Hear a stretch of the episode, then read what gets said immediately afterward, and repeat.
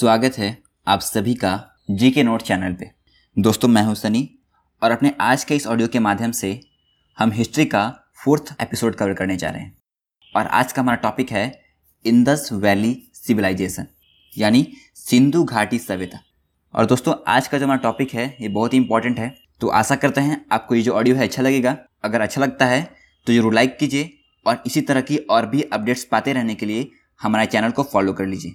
तो चलिए शुरू करते हैं। तो दोस्तों, सिंधु घाटी सभ्यता के बारे में पढ़ना है आज हमें।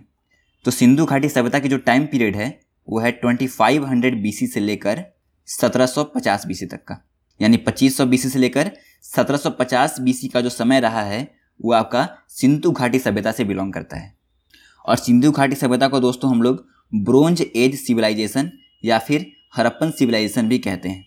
और ऐसा इसलिए कहते हैं क्योंकि आपकी जो सिंधु घाटी सभ्यता है वो ब्रोंज एज से बिलोंग करती है और सिंधु घाटी सभ्यता के सबसे पहले स्थल के नाम पर ही इसको रखा गया है हरप्पन सिविलाइजेशन।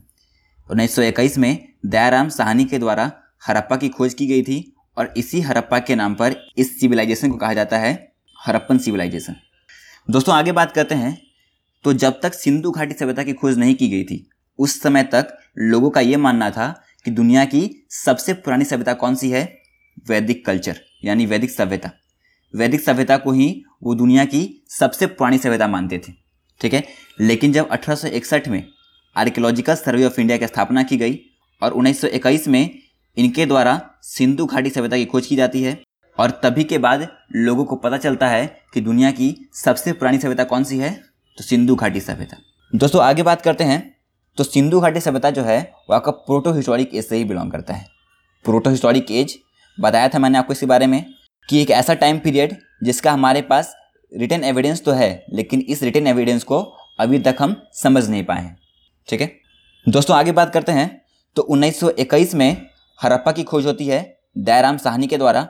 ये पहला साइट था सिंधु घाटी सभ्यता का, और इसी के नाम पर हम लोग सिंधु घाटी सभ्यता को हरप्पन सिविलाइजेशन भी कहते हैं। और 1922 में दोस्तों, खोज होती है मोहन की। और मोहन को खोजा गया था किसके द्वारा? राखल दास बैनर्जी के द्वारा। राखल दास बैनर्जी ने मोहन जोद्रो की खोज की और मोहन जोद्रो का दोस्तों अर्थ होता है माउंट ऑफ़ डेड। दोस्तों, आगे बात करते हैं सिंधु घाटी सभ्यता की दो कैपिटल्स थी दोस्तों। दो राजधानी थी कौन कौन सी?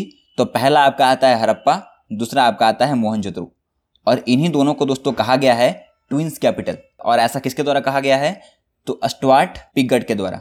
अस्टवाट पिगट ने हरप्पा और मोहनजोदड़ो को सिंधु घाटी सभ्यता की ट्विंस कैपिटल कहा है। दोस्तों, आगे बात करते हैं। तो सिंधु घाटी सभ्यता की जो पोर्ट सिटीज़ हैं, वो कौन कौन सी हैं? तो पहला आपका आता है लोथल, जो कि दुनिया की सबसे पुरानी और सबसे बड़ा पोर्ट है। दूसरा आपका आता है सुत कांगेडोर बालाकोट और कुंटासी। ये सभी जो हैं, ये सिंधु घाटी सभ्यता की पोर्ट सिटीज़ हैं। दोस्तों, आगे बात करते हैं। तो सिंधु घाटी सभ्यता जो है, वो ट्रायंगुलर शेप में पूरे इंडिया में फैला हुआ है। यानी पूरे इंडियन सब कॉन्टिनेंट में फैला हुआ है। और इसकी टोटल एरिया कितनी है दोस्तों? तो बारह लाख निन्यानवे हज़ार छः सौ किलोमीटर स्क्वायर यानी twelve lakh ninety nine thousand and six hundred square kilometre में पूरा फैला हुआ है। और ये कौन कौन सी एरियाज़ में फैला हुआ है? तो आपका पंजाब, सिंध, बलूचिस्तान, राजस्थान और वेस्टर्न यूपी ये सभी एरियाज़ हैं दोस्तों, जहाँ पर सिंधु घाटी सभ्यता जो है फैली हुई है। दोस्तों, आगे बात करते हैं। तो सिंधु घाटी सभ्यता जो है दोस्तों वो एक नगरीय सभ्यता है। नगरीय सभ्यता यानी कहने का अर्थ हुआ एक अर्बनाइज सिविलाइजेशन है। एक अर्बन सिविलाइजेशन है और भारत में पहली बार नगरीकरण इसी सिविलाइजेशन के अंदर देखा गया था। दोस्तों, आगे बात करते हैं तो आपको सिंधु घाटी सभ्यता के अंदर एक well drainage system and town planning system देखने को मिलेगा। यानी इससे पता चलता है कि जो उस समय के लोग हुए हैं, वो कितने एडवांस थे और उनके जो घर होते थे दोस्तों, वो पक्की ईटों से बने होते थे। पकी हुई ईटों से बने होते थे और उनके द्वारा जो मटेरियल्स प्रयोग किया जाता था, घर को बनाते समय वो सभी मटेरियल्स गुड क्वालिटी के होते थे। और समाज में आपको इक्वलिटी देखने को मिलता था। और आपको एक बात ध्यान रखनी है कि सिंधु घाटी सभ्यता में जो सोसाइटी थी, वो मैट्री आर्कियल थी। मैट्री आर्कियल कहने का अर्थ हुआ कि जो समाज में जो परिवार थे, उस परिवार की जो सत्ता होती थी, वो महिलाओं के हाथों में होता था।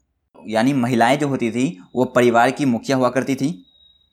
और आगे बात करते हैं दोस्तों तो सिंधु घाटी सभ्यता में जो लोग थे, उनको कॉपर ब्रोंज सिल्वर और गोल्ड इन सभी की जानकारी थी, लेकिन उनको आयरन की कोई भी जानकारी नहीं थी। ठीक है आयरन यानी लोहे की जानकारी उनको नहीं थी। दोस्तों, आगे बात करते हैं तो जो ट्रेड था उस समय का, वो ट्रेड डिपेंडेंट था वाटर सिस्टम पे। वाटर सिस्टम क्या होता है, आपको पता होगा कि यहाँ पर पैसे का कोई भी लेन देन नहीं होता है। वस्तुएँ के बदले वस्तुएँ ही लेन देन होती हैं। दोस्तों, आगे बात करते हैं तो लोगों का मेन ऑक्यूपेशन क्या था? एग्रीकल्चर यानी उनको खेती ही उनका मुख्य व्यवसाय था। और वीट और वार्ली ये दो मेन फ़ूड क्रॉप्स थे। आगे बात करते हैं दोस्तों तो कॉटन का सबसे पहले उपज किसके द्वारा किया गया था? तो सिंधु घाटी के लोगों के द्वारा किया गया था। सिंधु घाटी के जो लोग हुए हैं, उन्हीं के द्वारा यहाँ पर कॉटन के प्रोडक्शन की शुरुआत की जाती है। आगे बात करते हैं दोस्तों। तो हमें यहाँ पर कोई भी टेम्पल्स नहीं मिले हैं। लोग पेड़ पौधे जानवरों, पक्षियों और फिर पत्थरों की पूजा किया करते थे। पेड़ में किसकी पूजा किया करते थे? तो पीपल की। एनिमल्स में किसकी पूजा किया करते थे? तो बुल्स की। बर्ड्स में किसकी पूजा किया करते थे? तो डव और पीजन की और स्टोन्स की पूजा की जाती थी इन लोगों के द्वारा। और दोस्तों, आगे बात करते हैं। तो लोगों के द्वारा फायर की भी पूजा की जाती थी। यानी लोग यहाँ पर हवन कुंड का प्रयोग करते थे। और हवन कुंड जो है, हमें कहाँ से मिला है? तो कालीबंगन से मिला है। तो दोस्तों, आज के अपने इस ऑडियो में इतना ही जानेंगे हम। आशा करते हैं आपको ये जो ऑडियो है अच्छा लगा होगा। अगर अच्छा लगता है तो ज़रूर लाइक कीजिए और इसी तरह की और भी अपडेट्स पाते रहने के लिए हमारे चैनल को फॉलो कर लीजिए। आप हमारे साथ जुड़ सकते हैं हमारे फेसबुक या फिर इंस्टाग्राम पेज पर at G K note channel तो मिलते हैं आपको अपने अगले ऑडियो में। तब तक के लिए बने रहिए हमारे साथ। धन्यवाद।